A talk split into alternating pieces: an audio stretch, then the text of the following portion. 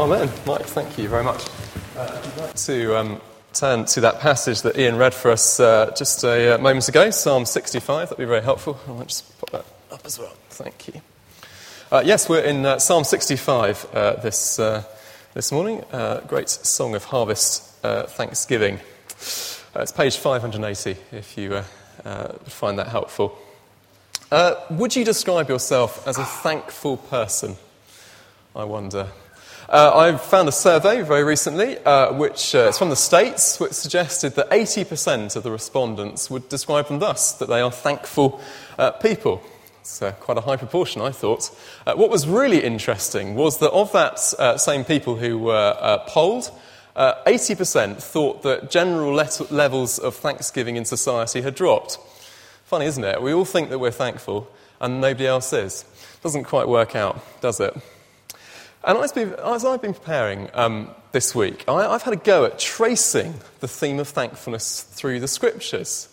And it's astonishing um, just how frequently the scripture exhorts us uh, to be thankful, uh, to give thanks to God for all that He's done for us, all that He's given us. Uh, it is an essential part of being a disciple. And yet, it's also amazing how uh, often the scripture warns us about being, uh, well, unthankful, I suppose, uh, ungrateful people, of not thanking God for all that He's uh, given us. Uh, and it got me thinking, I, I think, I guess the fact that gratitude doesn't always come easy to us is probably the reason um, why God told his people uh, to, uh, to celebrate a number of festivals throughout the Old Testament, of which uh, harvest is sort of, I, I guess, uh, uh, is linked with. There were several festivals uh, throughout the Old Testament, and all of them have at their heart an idea of remembering all the blessings that God had given his people and thanking him for them. Uh, this psalm that we have uh, in front of us is, is, probably comes from one of those festivals. We can't be quite sure, but it, it's more than likely uh, it did. in it, the psalmist gives us lots and lots of things that we could give thanks uh, to God for. And I want to just focus on three this morning. Uh, I want to focus on God's grace, I want to focus on God's might, and I want to focus on God's goodness. Let's look uh, first, shall we? Give thanks for God's grace, uh, says the psalmist. Uh, there's a story told of how the, uh, the writer, Charles Lamb, was entertaining some friends uh, for dinner one evening. Uh, and as you do, you know, the wine was flowing, good food was, was coming. and eventually they got round to, in their conversation, thinking about what they would do if some famous figure from history walked in and joined them. What would they say? What questions would they ask? How would they respond if that happened? Eventually, someone got to Jesus, and the room fell completely silent. Uh, and Lamb said this He said, If Shakespeare came in, we'd all get up and shake his hand and greet him. And yet, if Jesus came in, we would all fall silent at his feet.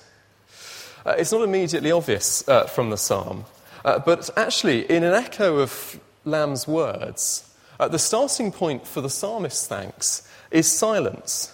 Uh, verse 1 uh, that we have that says, uh, Our NIV Bibles have translated, Praise awaits you, O God in Zion. It's probably better translated, something along the lines of, Praise waits for you in silence. Uh, it's a hard thing to think about, isn't it, in our world? Uh, we live in a busy 24 hour world, it's always on the go. Uh, silence so often gets pushed out in noise. And yet, sometimes to fall silent before God is actually the height of praise and worship. Why is the psalmist uh, silent? Well, the reason, I think, is clear from verse 3. He says, When we were overwhelmed by sins, uh, he comes before God and he's consumed by a sense of his unworthiness. He knows that he and his fellow worshippers uh, stand before God as unclean. They're people who've turned their back on God. They are overwhelmed by their failure to follow him as they should do. And to fall silent is, I guess, the only appropriate response. It's almost like a stunned silence. Uh, think back to Isaiah chapter 6, almost falling silent as he saw the holiness of God. And yet, wonderfully, the second half of verse 3 uh, shows us that we can give thanks with the psalmist. Uh, because uh, despite being overwhelmed by sin, God has dealt with it. Uh, verse 3, the psalmist says, You forgave our transgressions. Uh, there's a footnote uh, at um, verse 3 which says uh, an alternative translation is uh, God made atonement for sin. Um, the word that the Hebrew uses is quite a difficult one to translate. There's lots of different meanings to it. Uh, but essentially, at its heart, there is an idea that because a price has been paid, uh, God's just anger at sin has been turned aside. it's been dealt with so that his people can be reconciled to him again. And that's uh, echoed in verse 4, isn't it? The psalmist says, Blessed are those you choose and bring near to live in your courts. Uh, he knows that because of this atonement, because of this forgiveness, he can come back to God and be reconciled, restored to him again.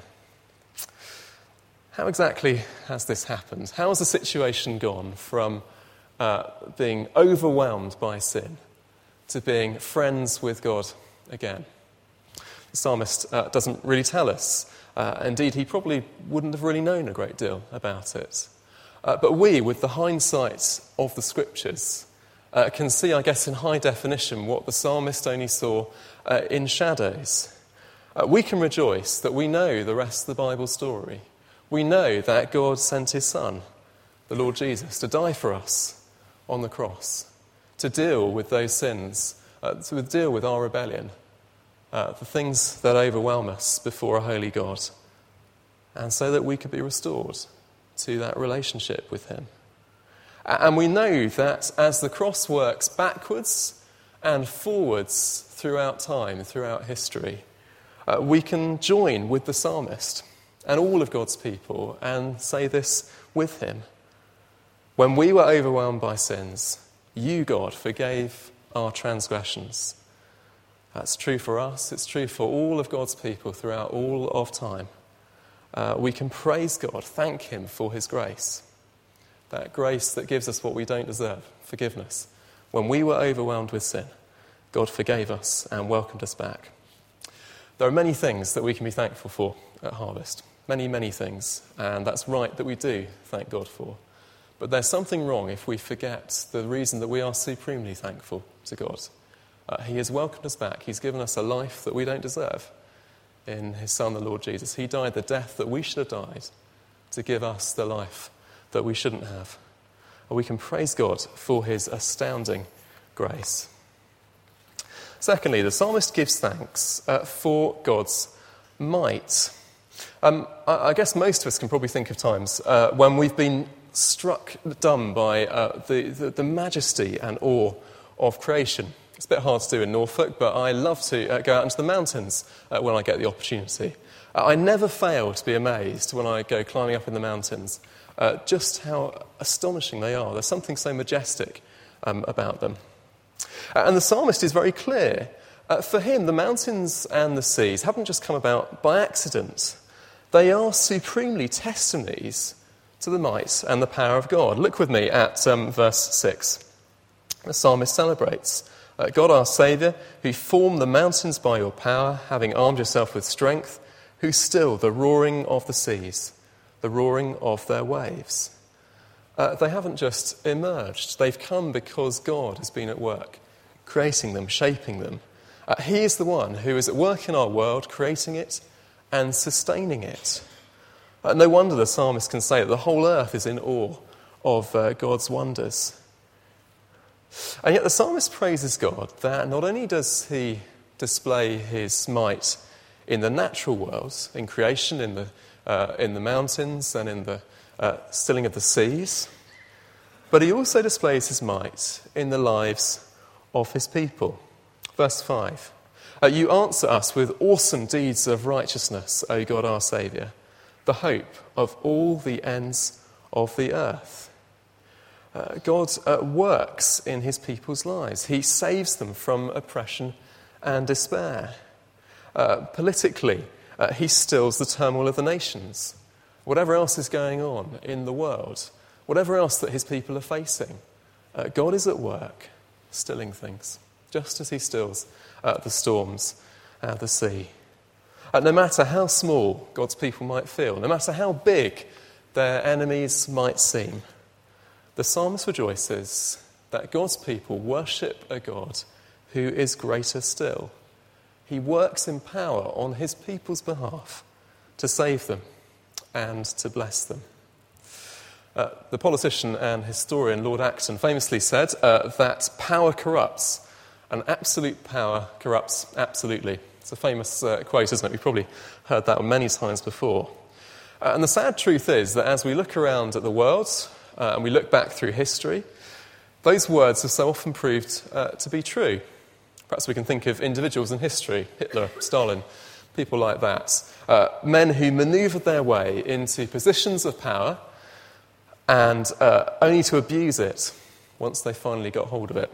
They made people's lives a misery. Uh, millions of people suffered under their regime through their decisions and through uh, their abuse of their power. In our own time, we can look at evil regimes like the Taliban or uh, the regime in Iran, or Robert Mugabe. Uh, in our own world, in our own country, many of us, I'm sure, will have been appalled to um, hear recently of those, uh, those child sex gangs in Rotherham um, uh, abusing vulnerable women. We just heard from Dave, uh, Tearfund, about um, uh, th- those, those child trafficking issues. again and again, in our world, it's been proved that power does sadly corrupt those who hold it. The psalmist rejoices that God is very, very different. He has power like no other. His power is incomparable. He's got the power to shape mountains, he's got the power to still the storms, to still the seas. He flung stars into space. He raises up kings and he brings them down again. And yet, only does he use his power for good. He never uses it for bad. He only uses his power to bless and to accomplish his good purposes. Uh, we don't come before God in prayer wondering if he might accomplish something, if it's possible, if it's, if it's somehow possible for him. We can come in confidence. We know that he has power like no other. He's always acted on his people's behalf, and he will continue to do so uh, today and always. Uh, as we gather here this morning, we'll all be in different places, I guess. There will be some of us who come uh, with thankful hearts, whether it's uh, the birth of a grandchild um, or whatever reason. Uh, many things I'm sure we can give thanks for. And yet there'll be others for simply surviving the coming week is almost too much to think about. Uh, to be thankful is just too hard. And yet, I guess, whatever our situation, we can give thanks for God's power at work in our lives. Whether it's looking back at the things he's achieved, maybe it's bringing uh, a friend or a family member to Christ, maybe it's a healing that we never thought would be possible. But we can also come in thanks knowing that God will be at work in our lives no matter how difficult it gets, sustaining us. Uh, he doesn't necessarily promise uh, to, to, uh, to deal with things immediately or in the way that we might hope He does. But we know that He's always going to be there. We can rely on His power to sustain us, uh, to keep us going uh, we can come before Him in sure hope that He listens to us. He's able to accomplish far more than we could ever ask or imagine. We're going to have prayer ministry as usual after uh, the service. Uh, let me encourage you, come forward if there's anything that's particularly on your heart, a situation that just seems beyond uh, human help. Uh, we trust and we give thanks to a God who works in power and might uh, to bless his people and to bless our world. Finally, uh, the psalmist says, Give thanks for God's goodness. Uh, I mentioned earlier that we can't be completely sure what the original context was for this um, psalm. Uh, I mean, it seems highly likely that it was probably first written for use in some kind of a harvester festival.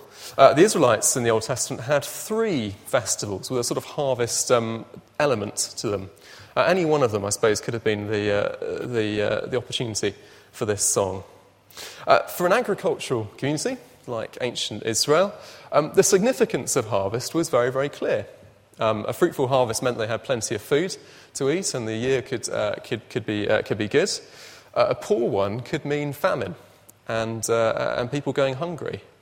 Uh, and for those in agriculture today and rural communities, that link is still the same. I grew up in the countryside, and um, for, uh, for, for, my friends, harvest had a great significance. If they had a, a bad harvest, it could mean a really dreadful situation for the coming year. Uh, we live in the city, and that link isn't always quite so clear, is it? Um, you know, we get our food from Tesco's uh, generally or Sainsbury's. We don't, you know, most of us don't go digging it up directly out of the ground unless you've got an allotment, if you're one of those lucky people. And yet, whatever our context, whether we're in the city, whether we're in the countryside, whatever we happen to be, the psalmist is clear uh, that everything that we enjoy is the result of God's goodness to us. At every stage, He is the one who is behind it. Um, have a look with me, verse 9.